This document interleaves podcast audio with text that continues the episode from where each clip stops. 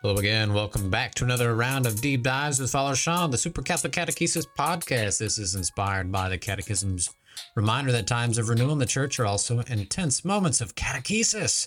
Catechesis, that's getting getting the Lord deeper into our minds and hearts. You know, this process of having already handed over our, our lives to Him in the fundamental act of faith and adhering to Him, sticking to Him with our minds, with our wills and choices, and with our very bodies and actions. Well, you know, now we're time. Now it's time to go through this process of what we call catechesis. It's kind of getting the life of God more deeply rooted within us. Uh, and I don't want to make this sound over the top intellectual, um, but we, we got to live it. We got to live it. And so hopefully, as we we hear about the goodness of God and the love of God and about who He is, it it affects who it affects our love for Him. And we we hear about His goodness, we hear about His lovability, and we choose to love Him more deeply, and we respond more generously to Him, and and we we have more tools to do that with. You know, that's part of the catechesis as well. You know how to pray, how to how to approach the sacraments and different things like that. Well, very good. We're going to continue in this little series here. This series is, you know, I like this because it's not over the top. You know, I'm not talking about things that are terribly deep. Uh, sometimes, you know, on these deep dives, I do take a deep dive, but this is just nice. It's kind of like an introduction to theology, introduction to, you know, who God is. And, you know, we're not biting off too much one at a, per episode. It's just kind of like, all right, this is just a little, little, little nugget here, a little half an hour nugget here. Um, this is something I had done in COVID. I think I mentioned on the last episode, and I'm just kind of updating it, updating the sound quality, updating with maybe a few different Bible verses or stories or examples, just to kind of make it a little bit more real, make it a little bit more lively, a little bit more interesting, easier to listen to. Uh, but I got great feedback on the first round, but this is a little bit more just the updated version. All right, very good, my brothers and sisters. So, just as a review before we begin with a prayer, just as a review, we talked about last time that God reveals himself step by step, step by step. He takes the initiative. You know, he's not saying, Behold, I am God, and here's the fullness of who I am. No, he says, Hello, here I am. I call you. Come follow me. Listen to me. I'm telling you about myself. I'm revealing myself to you step by step, step by step. Not too much at any given time, but step by step. You know, he he adapts himself to us and our and our ignorance and our hard-heartedness, and he's just so very generous. And ultimately, he gives himself to us fully in the person of Jesus Christ, the fullness of revelation. Who has Jesus has all of God, and there's nothing lacking. Uh, one of the verses we talked about, which kind of cap encapsulates everything, was in from the beginning of Hebrews. In many and various ways, God spoke of old to our fathers by the prophets, but in these last days, He has spoken to us by His Son, through whom He also created the world. Sneeze, excuse me. He reflects the glory of God and bears the very stamp of his nature. That's so cool. Uh, we can think about Jesus answering the question of Philip. Um, Philip, how long have I been with you and you still don't get it? Whoever sees me has seen the Father. so if you want to know all of God, the fatherhood of God, we just got to look at Jesus the Son. Isn't that cool? God speaks, we listen, we don't judge, we just receive. That's our job. That's our job. And so today we're going to get into the very essence of of the revelation. Who is God? Who is God? Just two primary qualities. We're not getting into all the details here, but two primary qualities. So let's begin. In the name of the Father, Son, Holy Spirit, Amen. Heavenly Father, we, we look upon you and your goodness and your grace and your love and your power and your majesty, in your forgiveness, in being slow to anger, and rich in kindness. We adore you and glorify. And we ask that we may humble ourselves more and more before you so that we may may see the truth of who you are. We remember that your son Jesus told us that we must be like children of God to to ha- receive this revelation. So help us to be humble like children uh, who, you know, believe their parents whenever they tell them something. Help us to be humble, open, receptive. We ask this through Christ our Lord. Amen. The Father, Son, Holy Spirit. Amen. Hallelujah. Very good, very good. So, as I mentioned, we're going to be talking about the very core of the nature of God. The, in my opinion, in my perspective, the two fundamental characteristics of God. Characteristics of God. You know, and when I talk about these characteristics, they kind of scratch the surface. They I, they don't quite get to who God is and why is that? Well, it's because God is beyond. He's beyond our human words, our human understanding. Our words mean something. They absolutely do.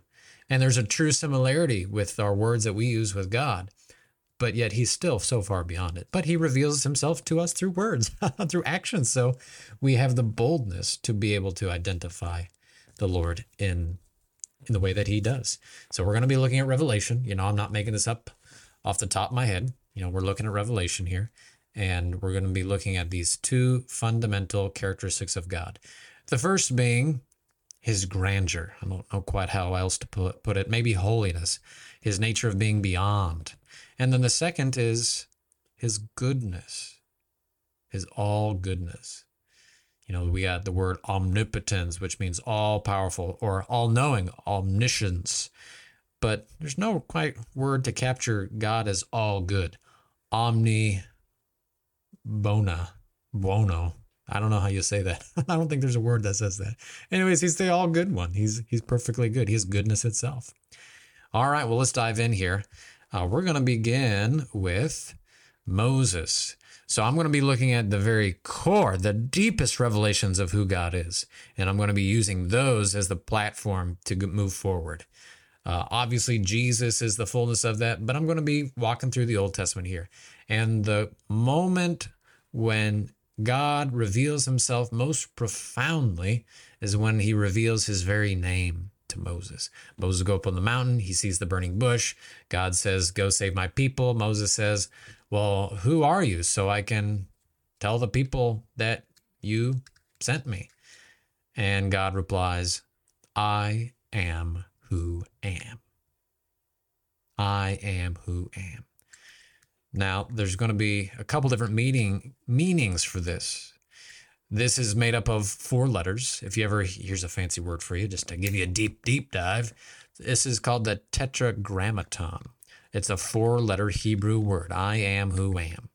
Uh, it is so sacred that the Jewish people do not ever pronounce it except for the the high priest who would go into the temple once a year and he would vocalize the name of God.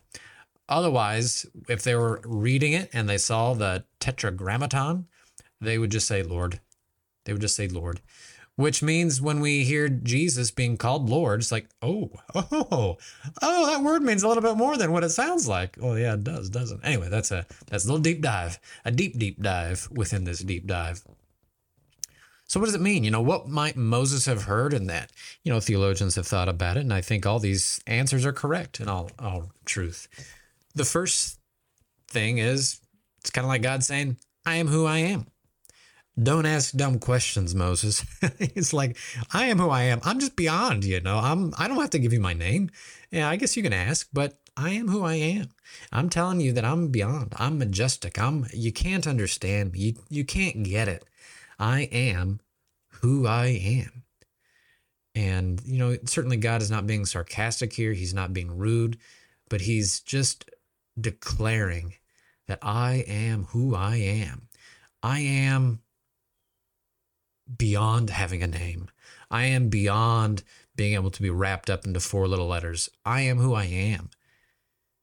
I'm great. I'm grand. I'm bigger than the, what you ask for. And, and a name can't encapsulate me. So I think that's one legitimate way of understanding this, this holy name of God. The second is is kind of developed by philosophers, and, and again, I think this is super true. I do think this is real and accurate. Um, you know, we don't have to have a singular interpretation on any one thing. I, I don't buy that.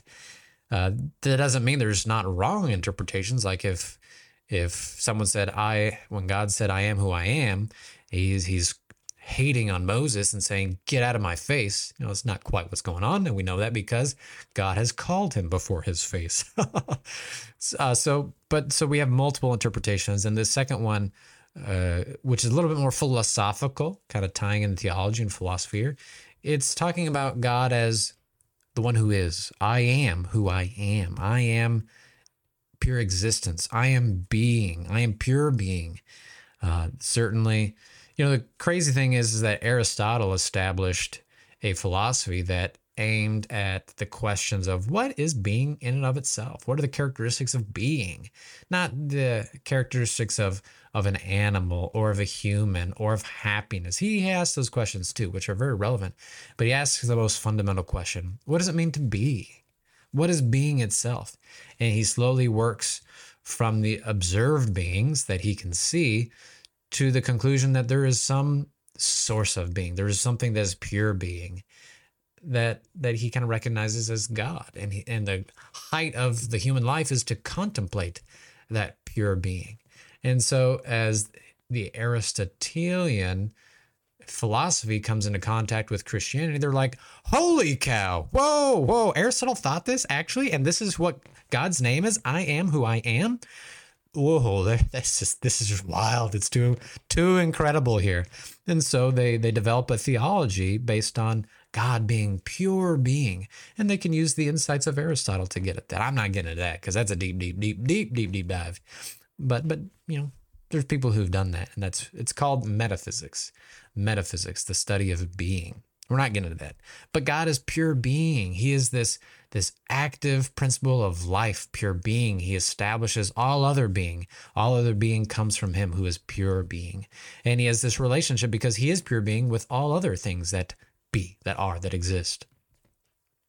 So, the conclusion that we make from both of these interpretations don't ask dumb questions. I'm well beyond having a particular name that can encapsulate me, and God is pure being. You know, I think we can conclude that God is other, He's beyond. And this is what the Hebrew word holy means it's, it's other, it's beyond.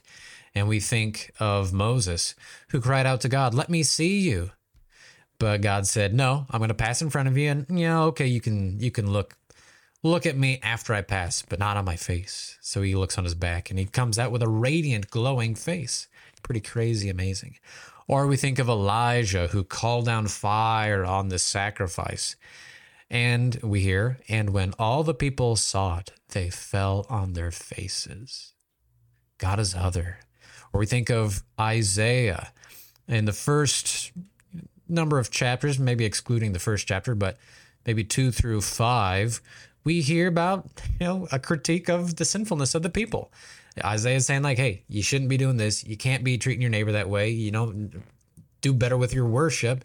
Don't be doing these false worship stuff with other gods. You know, do focus on God alone."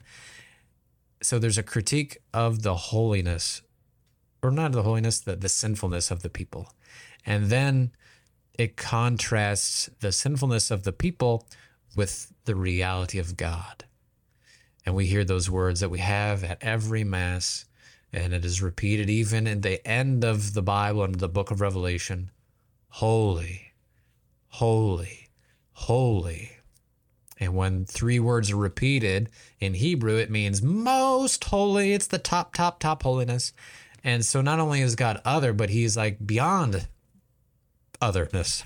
you know, he's he's like not the one who's beyond, he's the one who's beyond being beyond. He's just so far above. And the only thing that we can bring to comparison with him is our sinfulness, and it is so low, so minuscule, so minuscule. Uh, in Hebrews, we hear that our God is a consuming fire. You know, what does that mean? What does that mean? You know, it's kind of hard to understand what that means. There's a lot of people who comment on that. But it means that God is other he he consumes everything. You know, nothing can can compare in his presence. And if we hold up something to compare with him, the other thing is consumed by the fire of God. It it doesn't hold, it doesn't last. If we think that we can show up before God with with sinfulness, even if it's small, that even small sinfulness is is just radically different than God. We can say that we're a good person, but when we have our sinfulness, we have particular sins. You know, a good person means something totally different than the otherness, the majesty, the beyondness of God. What about the New Testament? What about the New Testament with Jesus? Well, we think about the transfiguration. I would say before the resurrection, I would say cross and resurrection, the greatest revelation of God is is when Jesus revealed himself in glory. He went up to Mount Tabor there and he shone like the sun. You remember that? And what did those three apostles do? They threw themselves on their faces. They're like, whoa, ho, ho, ho, ho. we did not plan on this happening today. They didn't stand there and say, oh my gosh, we, we love you and we want to, we want to, you know, you know, have a pancake with you. You know, you're a great dude. You know, we want to, you know, here's a high five. You're super cool. I didn't realize how cool you were. No, they fell on their faces. This is what human beings do before God, whether they have the revelation of God or they believe in the presence of God through faith. We think about before the Eucharist. You know, you throw yourself on your face before the Lord, perhaps. You know, if you did that, you would be very biblical, and that would be a good thing. We think of John, the Gospel of John. Now, when Jesus is arrested, he describes what happened there the soldiers come out and they ask, Are you Jesus the Nazarene? Now think about what Moses said. Moses or what Moses heard. God said, I am who I am. I am who I am. And so Jesus responds in a profound way here.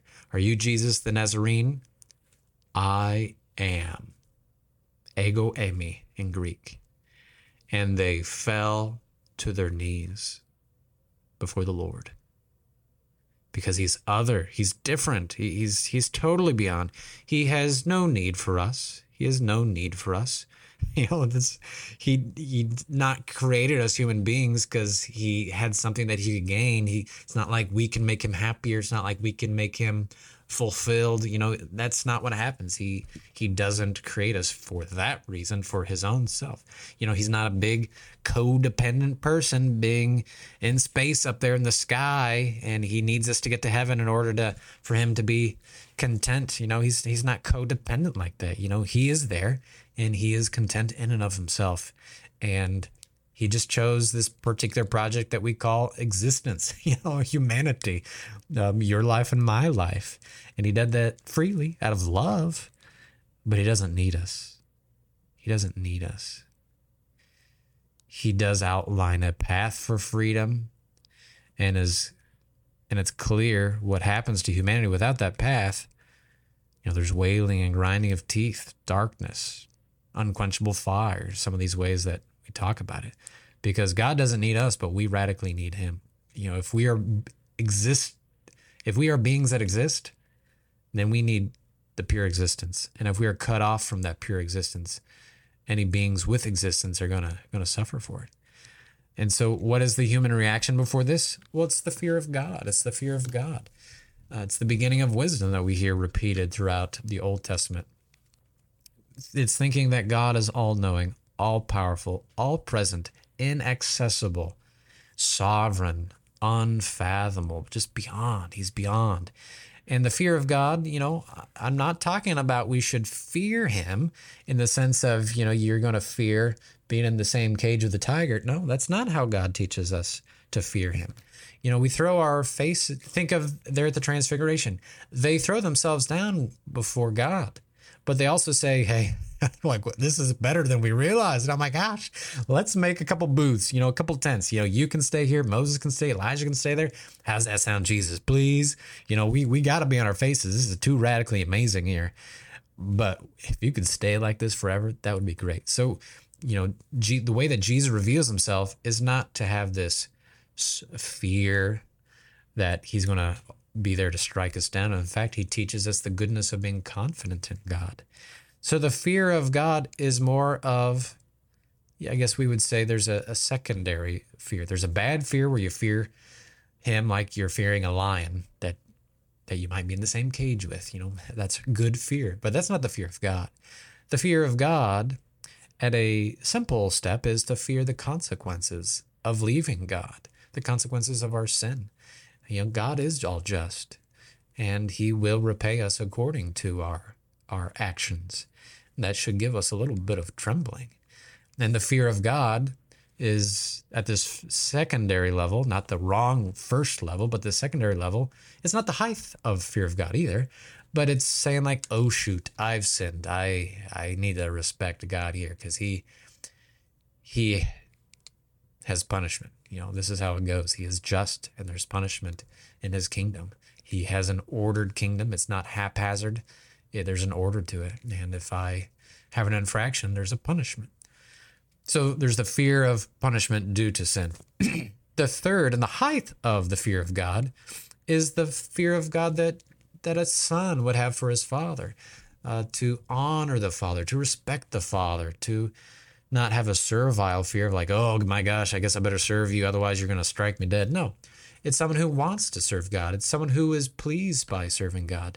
You know, I think of you know probably all of us were, have been in this circumstance. You know, my dad has a good name. My dad has a good name. He's a respectable man at church and at work and all these other different places. And here I am, you know, back in the day, I was that teenager. You know, I didn't always have the best attitude. Um, I'm thankful I didn't get into trouble. I really didn't. But, you know, part of that motivation was I didn't want to ruin my dad's good name. You know, I, I respected my dad and I, and I wanted to maintain his good name. And that's, that's a good filial devotion, uh, the devotion of a son. And that's the devotion that we should have to God. You know, I don't want to ruin God's name. I'm going to be a good human being. I'm going to act responsibly. I'm going to be a contributor to society and to the church. And I'm doing that to maintain God's good name, to maintain his holy name, uh, and, and not to cause scandal. so that's the first characteristic of God. So, in a nutshell, God is beyond. That's the key thing you need to recognize. And really, He is beyond. It's not just a little pretty thing to say. He is beyond. He's beyond beyondness. He is. Ho- he's not just holy in this otherness. He's holy, holy, holy.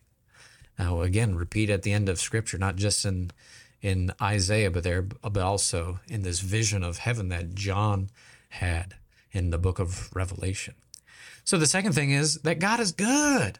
He is goodness itself. He is beyond this goodness. And this is the third interpretation of what Moses heard. Yeah, he heard, I am who am.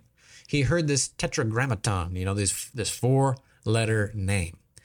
And Pope Benedict, he writes this book called, I think it was in this book. I think he wrote it in Jesus of Nazareth. But he writes that because he wanted to get into the ear of Moses. How would the Hebrew people have heard this? And so he did that study. He found out what the, the super guru scholars said, who know those ancient languages. And he discovered that in accordance, seeing that there are some similar parallels in these ancient languages, the way that the Hebrew, Jewish, Israelite people would have heard this four letter name, uh, they would hear it as I am for you. I am for you. Is that not beautiful? There's no, he has no need to enter our world, but he chooses to enter into our world, to start a dialogue with us, to enter into covenants with us. Talk about hum- humble. When you have a covenant, you're in the old world, there's always a death.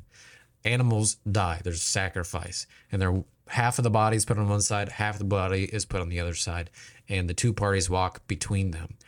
And they walk between them because they're saying, hey, you know, here's our agreement. We're a family now.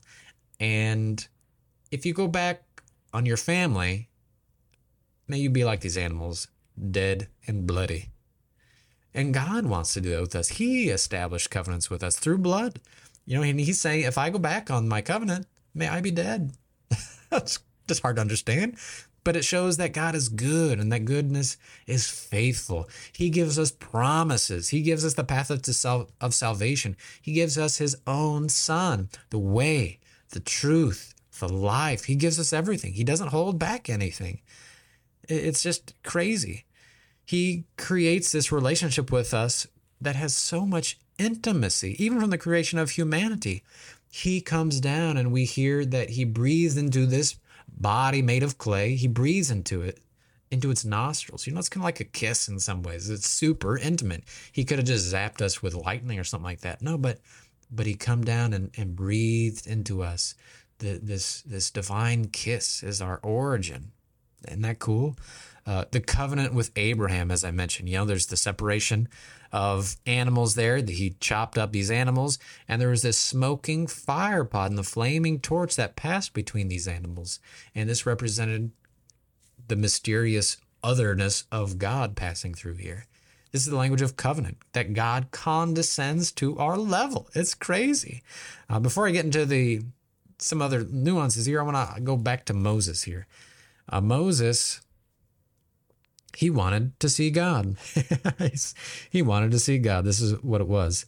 And so he went up to the mountain, Mount Sinai, and he took the two tables of stones. And this is from uh, chapter 34. And this is what we hear. And the Lord descended in the cloud and stood with him there and proclaimed the name of the Lord.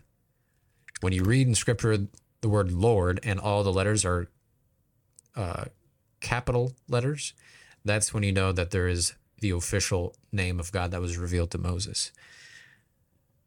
So the Lord descended and proclaimed the name of the Lord. The Lord passed before him and proclaimed, the Lord, the Lord, a God merciful and gracious, slow to anger, and abounding in steadfast love and faithfulness, keeping steadfast love for thousands, forgiving iniquity and transgression and sin, but who will by no means clear the guilty, visiting the iniquity of the fathers upon the children and the children's children and Moses made haste to bow his head toward the earth and worshiped. So this is kind of crazy. so uh, that's what happened. But this was a profound, profound encounter with God, that God came before him and revealed these key characteristics. And I'm just kind of wrapping up these characteristics in the word good. Uh, you know, a lot of times we think of the God of the Old Testament as like a meanie, he's a little bit too just. He's taken a sin a little bit too seriously. No, he doesn't take sin too seriously. And the reason why he doesn't is because God calls man into relationship, the God who doesn't need to, the God who is so far beyond us, who is beyond us itself. And therefore, kind of one infraction against it is, is a big deal because it's a big deal against the biggest God. But even before he addresses sin and his justice, he says, a God merciful. So that's the first thing he says. Gracious, second thing. Slow to anger. That's the third. Number four is abounding in steadfast love and faithfulness. Number five, keeping steadfast love for thousands. Number six, forgiving, forgiving iniquity and transgression and sin. And then only the last one is he's not going to clear the guilty. You know, uh, if if a person is is content in their guilt, they're not coming to the Lord asking for that forgiveness. He's going to hold them accountable. But if they uh, come to Him, if they're repentant, and if they ask Him for that forgiveness, oh my gosh, the God who is merciful and gracious, slow to anger, steadfast in love and faithfulness, forgiving, you know, He's going to wipe that away. He is so good. He is so good some of these Hebrew words that we hear in this is one of them is hen. Hen is a word that means the favor of a superior to a lower being. So think of like a king to to just anyone else in the kingdom there. And if the king decides, yeah, I'm going to choose you as my friend. Uh, you're a poor person, but I'm going to call you to my table. This is what St. Louis did, King of France. He invited them the poor people to his own table to eat with him. And this is kind of what God does with us, is very much what God does with us. He, Jesus, the King of Kings, invites us to his heavenly banquet. You know, this is crazy. It's the favor of a superior to someone who is subject to the superior.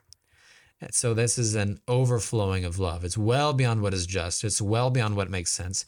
It's it's unmerited favor. The second key word here that is used to describe God is hesed. Hesed. It's the fidelity of a bilateral alliance or covenant.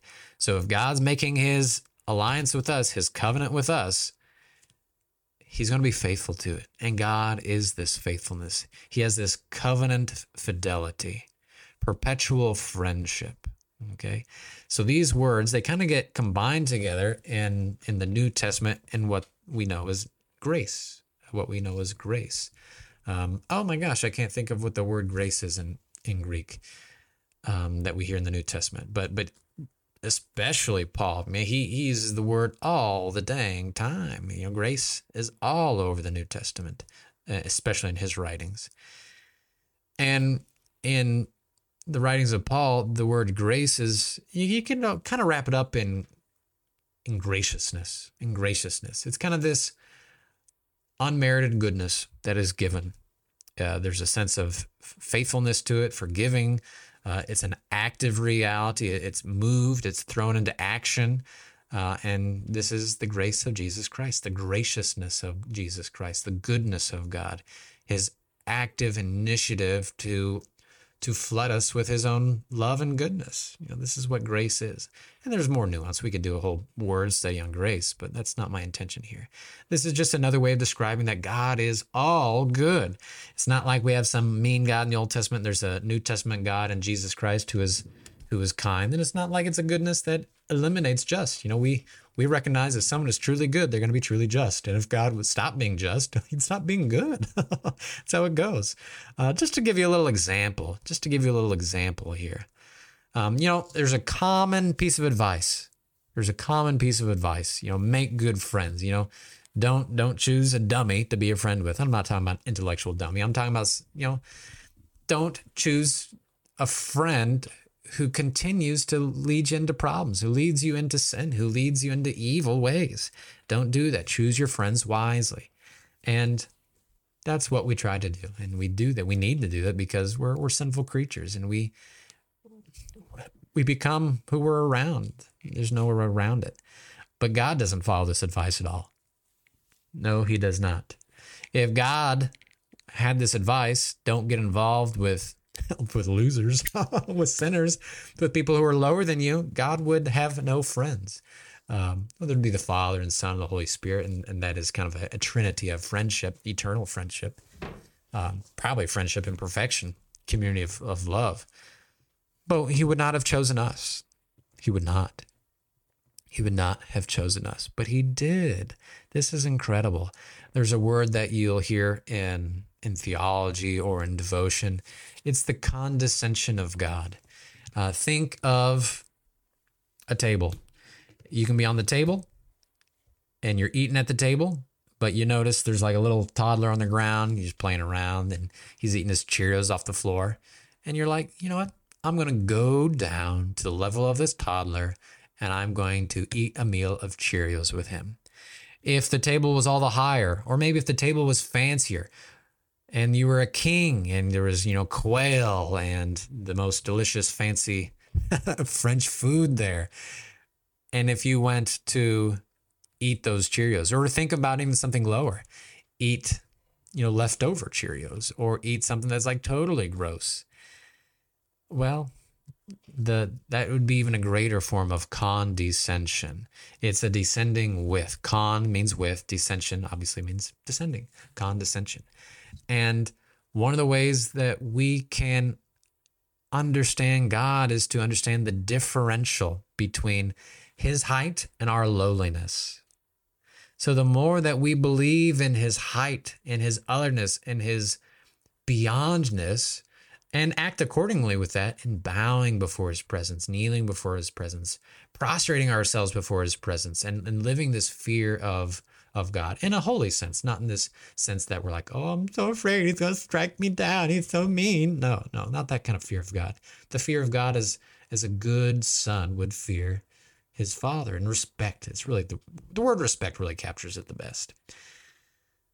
So if we think of God as high, high, high, and if we think of ourselves as low, low, low, then we're going to really kind of get a sense we're going to have a deep experience of gratitude that God decided to condescend, to descend to be with us. The bigger that gap is, the more we're going to see his love. If there was no gap, well, we would be an equal with him. We're not an equal with God by any means. He calls us his friends, and that's just wild. It's nuts because we don't deserve it. We're not we don't merit it. We're fragile human beings. We we might be repenting of our sins, but guess what? We're just going to do them all again. That's super sad. So but he loves us. He just loves us. And this is when the gospel has real effect. Not the proclamation of the gospel of like God loves you, but it's when you experience your sinfulness, you experience your lowliness, you experience of your unworthiness and you experience God's love in that in a personal way, that's when it's like, oh, that's a really big drop down to my level. And He loves me still. Wow. So, just to wrap this up, God is beyond. He's other, and God is all good. He is love. The greatest revelation of that is God is love, and who he who lives in love lives in God, and God in him. We see that love in the crucifixion of our Lord and in his resurrection. There's no greater love than this than to give up one's life for a friend. This is who God is. God is all beyond, but he's also all good, all love. This is amazing. So thanks for tuning in again. Um, share it with a friend, drop a comment if it's positive, just leave a good review. And I look forward to seeing you soon for the next round. And we'll be talking about creation. Creation. It's kind of one of the key ways that God revealed himself. May Almighty God bless you, the Father, Son, Holy Spirit. Amen. See you the next time.